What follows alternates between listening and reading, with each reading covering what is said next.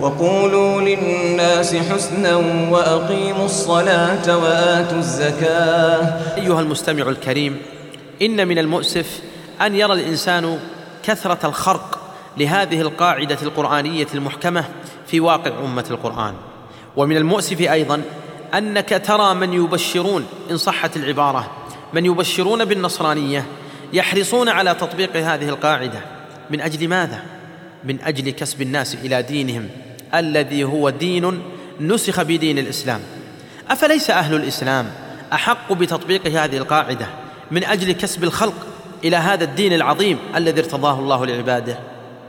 أيها الأخ المبارك إنك إذا تأملت في الواقع وجدت صورا مؤلمة خرق فيها كثير من أهل أمة القرآن.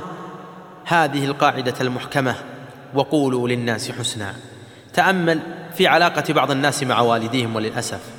تجد خرقا لها في التعامل مع أحد طرفي الحياة الزوجية إما الزوج أو الزوجة. كذلك أيضا نجد لها خرقا في تعامل بعض الوالدين مع الأولاد وتجد لها خرقا أيضا في التعامل مع العمالة والخدم.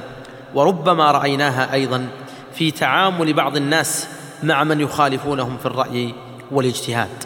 ولقد نبهت آية الإسراء إلى خطورة ترك تطبيق هذه القاعدة في قوله سبحانه وتعالى إن الشيطان ينزغ بينهم. لذا على من ابتلي بسماع ما يكره أن يحاول أن يحتمل أذى من سمع وأن يقول خيرا وأن يقابل السفه بالحلم والقول البذيء بالحسن.